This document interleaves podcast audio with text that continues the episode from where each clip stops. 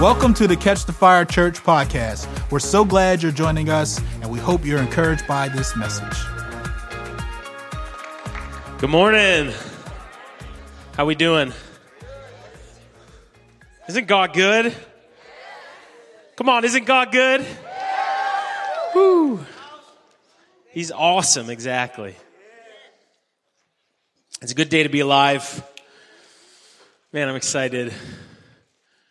I'm excited particularly for our Easter event. Parents, I hope you've seen that video announcement. You excited for our Easter egg hunt? Kids up in here? You know, we, uh, we began to dream with our kids pastor with Susan for this year.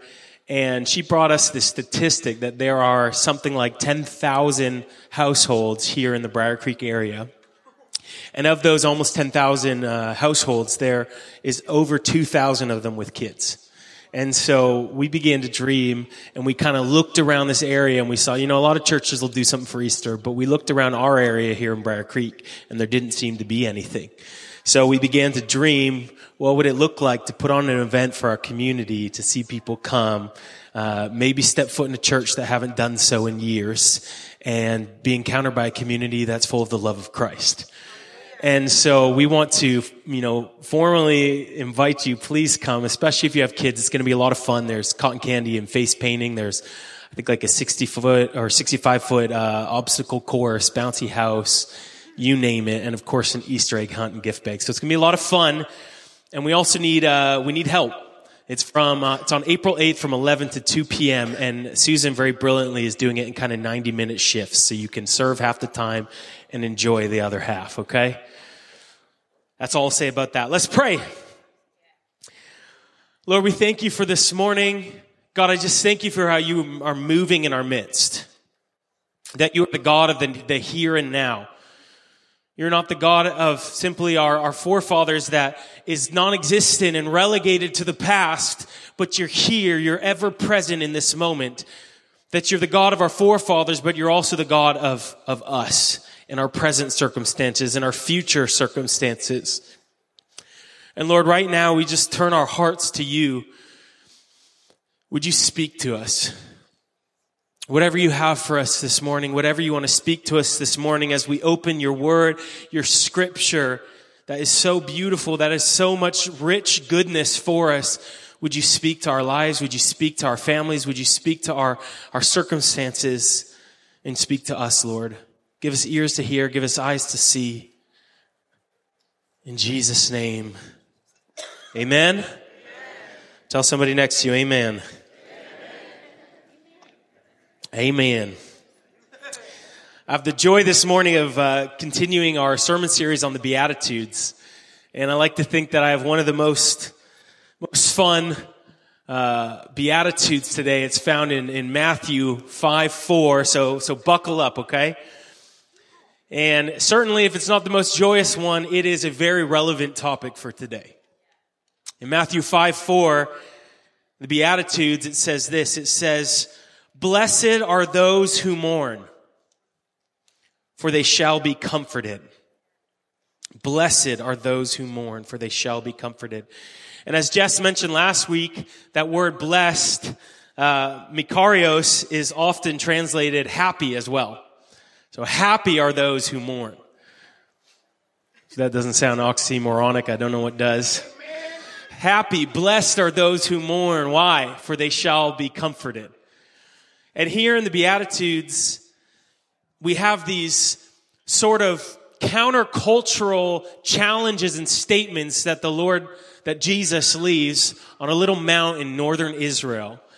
And uh, foremost, these these statements are they're, they're almost offensive to the mind, especially to the unbeliever, right? Like, how are we blessed when we mourn? How are we blessed in spiritual poverty?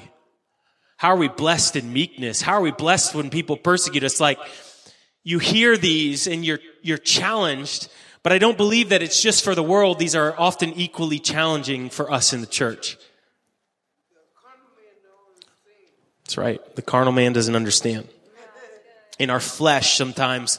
You know, we, we love to preach about the, the finished works of the cross, and often we just kind of skip over the suffering of Christ. And it can almost feel offensive. These, how are we blessed when we mourn? By show of hands today, how many have experienced some sort of mourning, some sort of grief, some sort of uh, difficulty in your life? Wave your hand nice and high. Wave it so we can see. Look around the room, everybody. You're in good company. When we look at the gospel, there are many beautiful things that the gospel provides, but one of the things that the gospel does not promise is the absence of hardship. It's not that all of a sudden we, we find out about Jesus and everything in our lives is, are going to be perfect. And all of a sudden everything's going to be rainbows and butterflies and everything's, man, everything's just going to go my way. In fact, the Bible says, in this world, you will face trouble. But take heart. Why? For I have overcome the world. It's not if you will, it's when you do.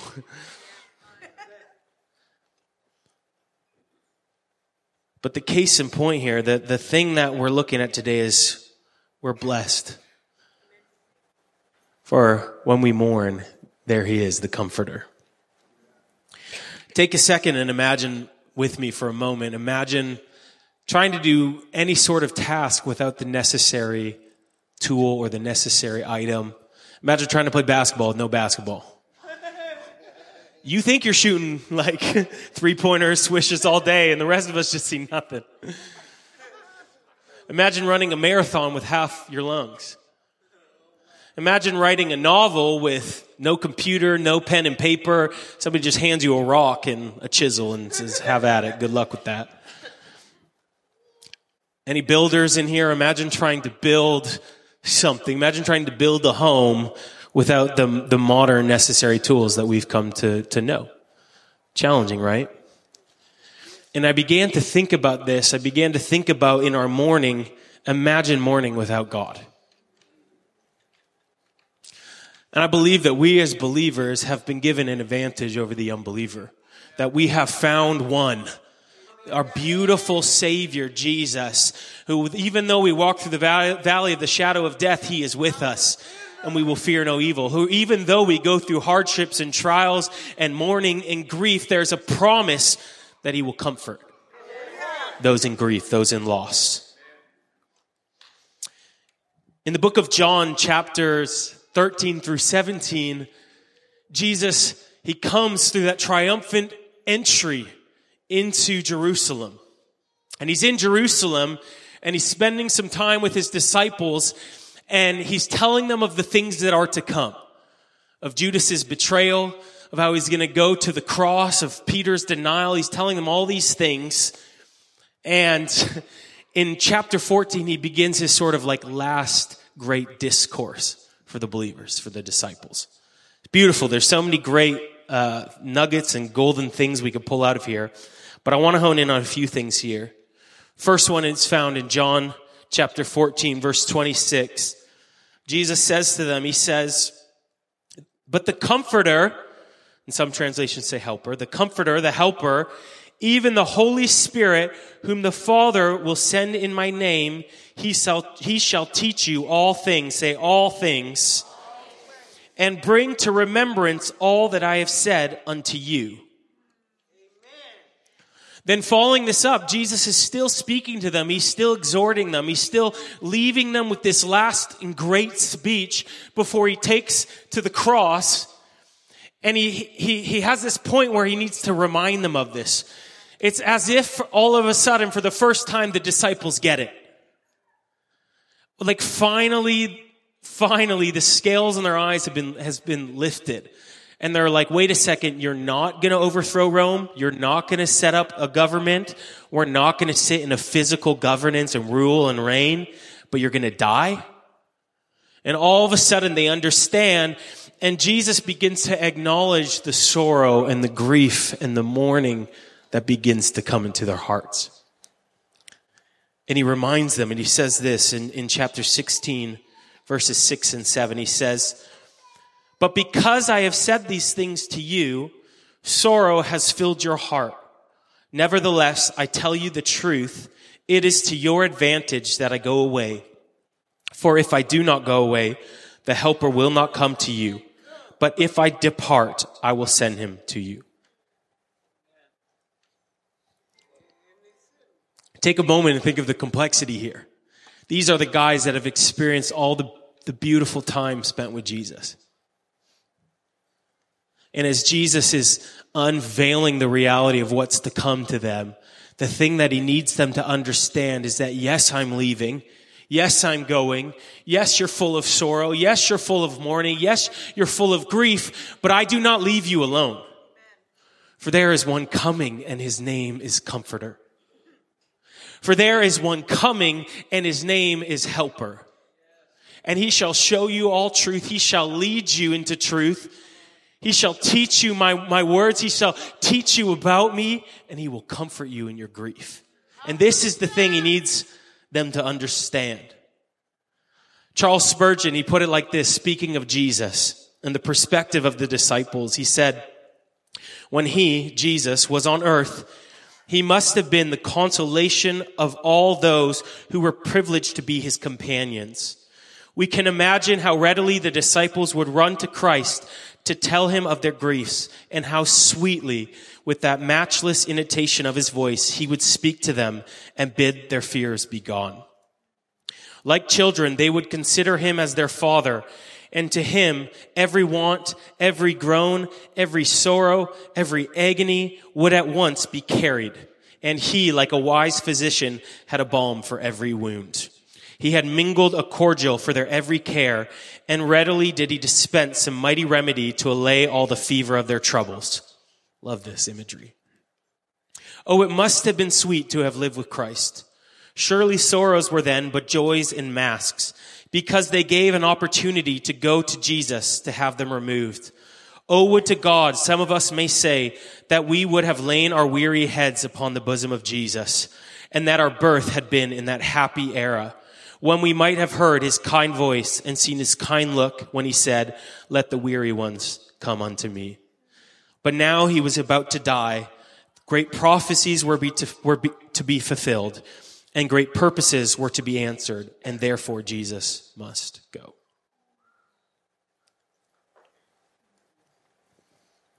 I love that. What a happy era it must have been to be alive, to be one of Jesus' disciples, to receive his comfort, in, in trouble to, for him to be right there, physically present in person.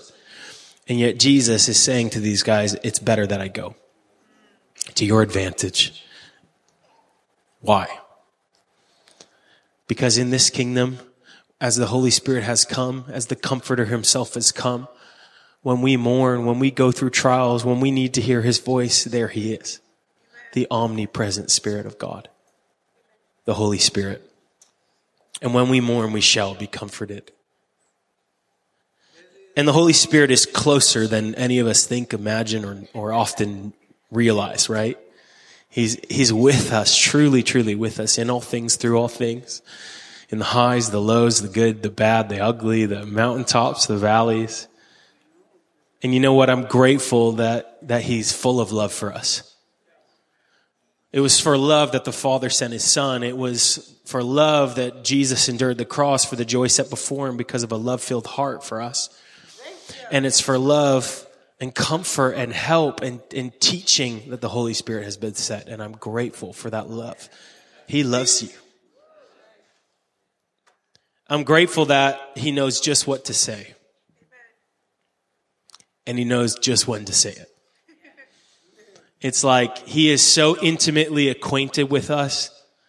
He knows us better than anyone could. And I just love the imagery Spurgeon was, was given there all about he's just ready for whatever soothing balm we need in an instant. And we have that same Holy Spirit. We have that same God with us now, here in our midst. He's able to sympathize with us in our weakness and our grief. And the last thing I'm really thankful for, I'm thankful that he's, he's, he doesn't grow impatient with us in our grief. When we mourn, when we go through hard times, he's patient with us in our grief. He's not saying like, hurry this up, or here we go again. He doesn't run out of things to say. He doesn't run out of the ability to sit and listen. He doesn't run out of the ability to be present with us in our sorrow, but he's ever present in our grief. And he's like, I'm here. I've always been here and I will always remain here. Psalms 34 verse 18 says, the Lord is near to the brokenhearted and saves the crushed in spirit. Yeah, I think of some of the instances in my life when I've been grieving, when I've been mourning, when I've been going through hard times. And I grew up in a Christian home. I grew up with parents that I felt relatively comfortable with sharing about things. And that process was always helpful. It was nice to have them. But there was nothing quite that could satisfy that ache of my soul like the Holy Spirit. And it's only when finally in my grief, I, I ran to him. I, I you could find me either on the fetal position or prostrate before the Lord. And I just say, whether it was the loss of a friend, whether it was um, the loss of a loved one, you could find me there, and all of a sudden the Holy Spirit would fall. And we would feel that embrace, that comforting presence come over and embrace us. For blessed are those who mourn, for we have a comforter. Psalms 121 For where does my help come from? My help comes from the Lord. You know, it doesn't feel like a blessing in the moment when we're mourning, but when we think of what it would be without Him, without the hope found in Christ, to have to go through the pain and the mourning and to, to not go through that blessing and to just have the wounds of our hearts scab over and limp through life Whereas the Holy Spirit wants to come and truly heal every wound of every heart. Deeply that we can walk in his fullness out of every grief.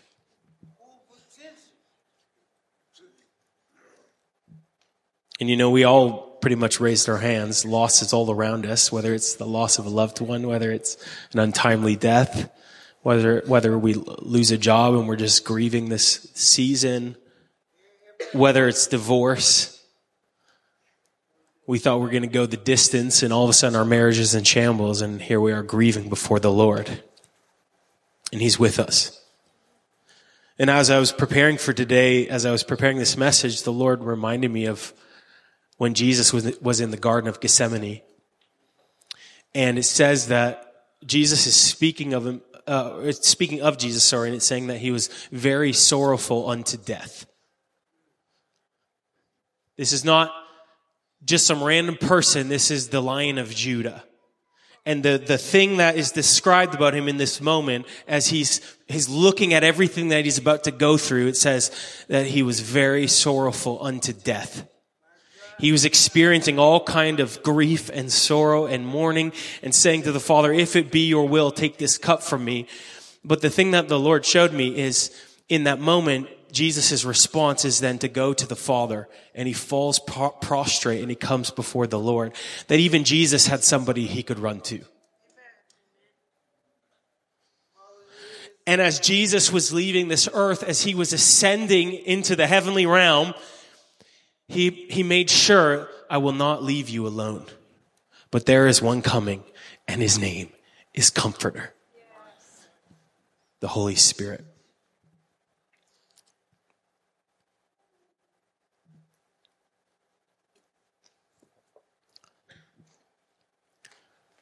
So, how can we mourn well as believers?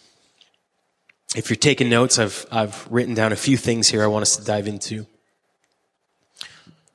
Firstly, I want to say that we're to run to Him, not from Him. It's easy in our human nature and our flesh to isolate. We isolate pretty quickly from others, from our family members, from loved ones. We isolate from our parents. We isolate from whatever, people that love us and we can also isolate from the Lord. And in sort of our, our own delusion and, and our, our numbness, we just don't know what to do. And so we just kind of turn away and we just focus inward and try to get through it on, on our own. But James 4 verse 8 says, draw near to God and he will draw near to you. He's willing. He wants to. And the second that we turn to him, Like, like the, in the story of the prodigal son, the second that the son begins to make his way home, what does the father do?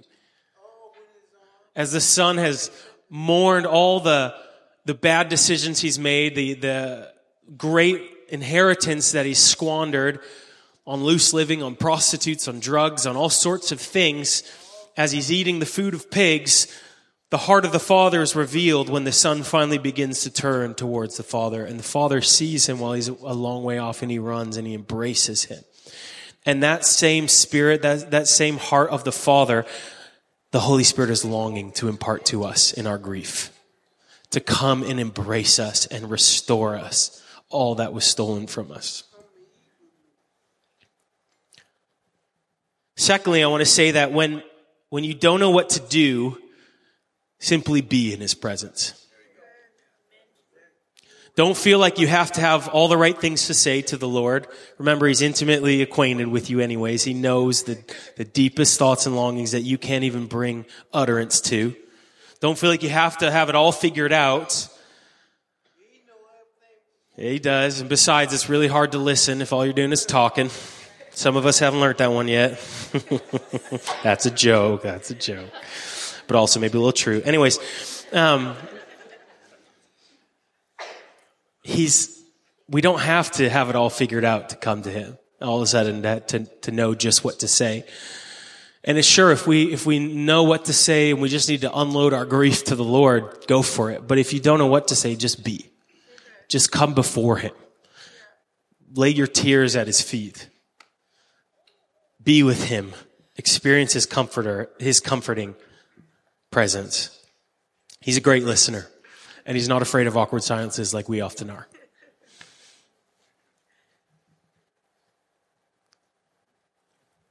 When you don't have all the answers, number three, cling to the hope of your salvation. Cling to the hope of salvation. There was a time a couple years ago where a little girl that much of the world had been praying for passed away, and it just rocked me.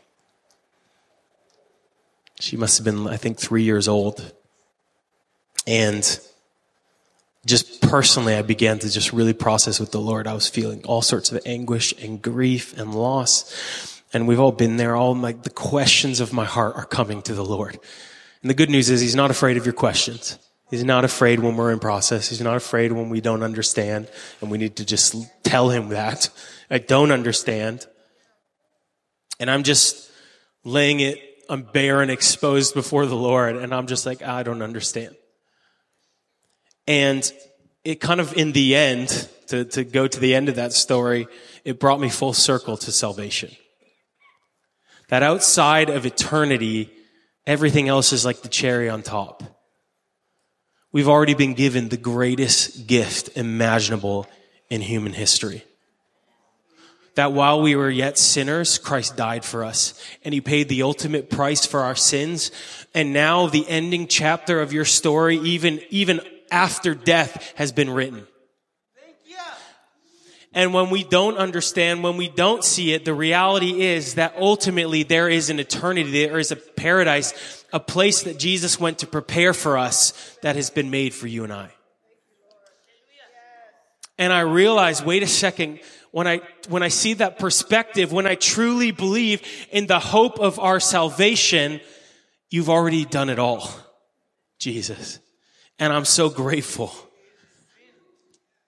Revelations 21 verse 4 says, He will wipe away every tear from their eyes, and death shall be no more. Neither shall there be mourning, nor crying, nor pain anymore, for the former things have passed away.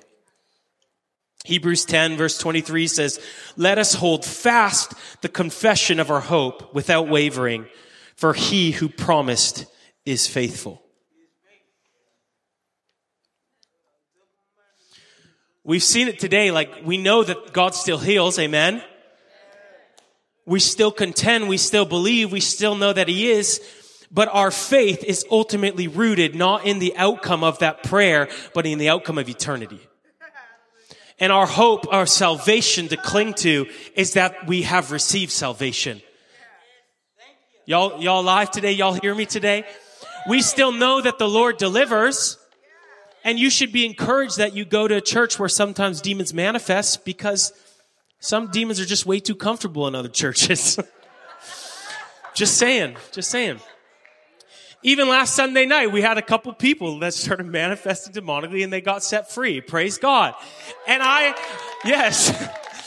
And I said to our team, I feel so encouraged that the Spirit of God was moving and that the demonic got angry. Praise God. But when we don't understand and when we're contending for healing and we don't see it, we got to be real with one another also in church. Cling to the hope of salvation. Cling to the man, the Holy Spirit, the comforter himself. Cling tightly. Number four, I want to encourage us to find, find comfort in other mature believers. I say mature because I believe it takes a, a certain level of purity and the love of Christ to mourn with somebody. Ideally, somebody that doesn't feel like they have to have all the answers or say all the things or fix you, but can just be Christ, can just be there. In Romans 12, Paul is delivering this incredible exhortation on how we ought to act and be as believers. And in verse 14, he says this He says, Rejoice with those who rejoice and mourn with those who mourn. Mourn with those who mourn. So find somebody that, that's mature, that can embrace you, that can be there for you in your sorrow and your grief. It doesn't have to fix you, but that's mature in their, their identity.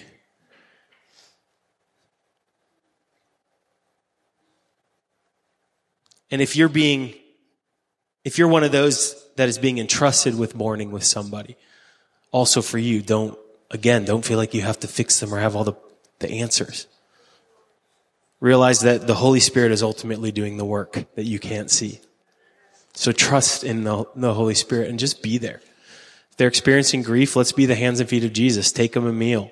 Watch their kids for a couple days. Like, whatever it looks like. Let's, let's mourn with those who mourn. Let's be there for the, for the body, for one another. When one member suffers, all members suffer is what Christ, is what Paul said about the body of Christ. I don't think we've walked that yet. That's fascinating to me. My charge to us as, as people experiencing grief is to, to not look away simply to to hide from our own fears of fragility.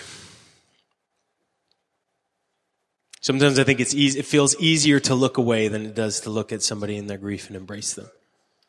And don't get me wrong, I don't think we're supposed to have access to all the grief in the world at our fingertips at all times.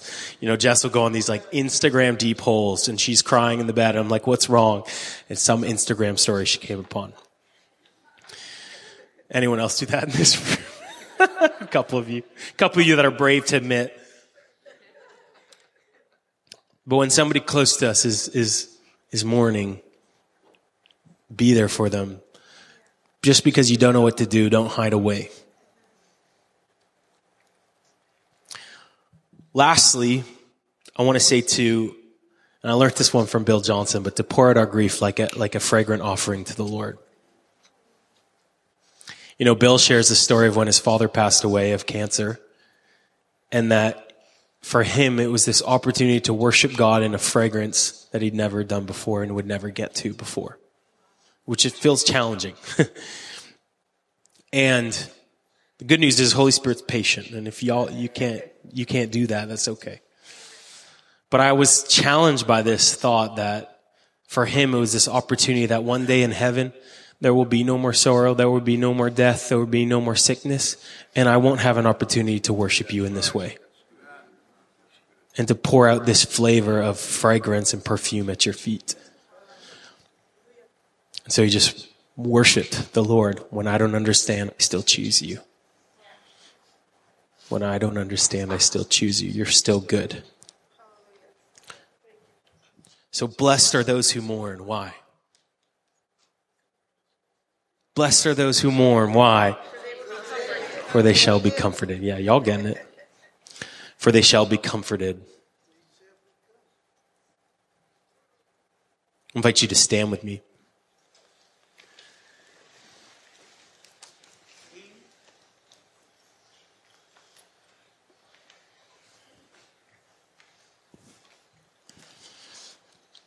There's kind of two things we went for in the first service, and I, I feel the Lord, you know, wanting us to go for these things again. Firstly, in a moment, when we close, I just want to make an opportunity for the ministry team to come forward, not yet, and just to lay hands on anybody that's grieving. I was just so encouraged by the, this past weekend with John and Carol and everything that God was doing, even on Monday night with so many of our team that was just on the floor before the Lord, weeping, experiencing his, his presence. And so we just want to, it's powerful when as believers we lay hands on one another, invite the Holy Spirit. Y'all know that?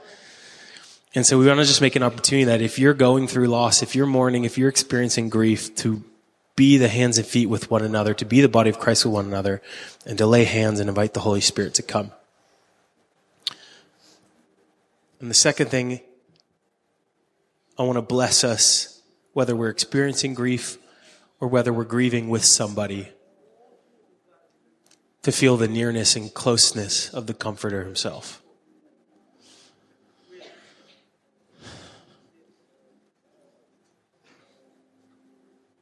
Just put a hand on your heart and begin to invite Him.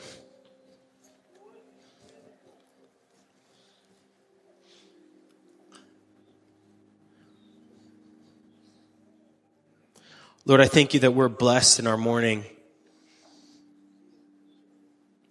That this was one of your beautiful beatitudes. It's there in scripture. It's in the teachings of Jesus. And I thank you for the promise that in our mourning we shall be comforted. And Lord, right now, anyone that's experiencing grief, anyone that is going through something with a loved one, right now, Lord, I ask that you would draw closer than imaginable. Lord, I ask that any, any area of our heart where there's been scales and we haven't been able to feel your nearness, we haven't been able to experience your closeness right now, would you remove every scale, every lie, every ounce of shame from the enemy, whatever it is, and just bring a closeness of your presence right now for us. Lord, your word says that you draw near to the brokenhearted. And as we draw near to you, you draw near to us. So Lord, even right now, as we posture our hearts before you, as we draw near to you, we receive the promise of your nearness with us. You are closer than we think. You are closer than we know.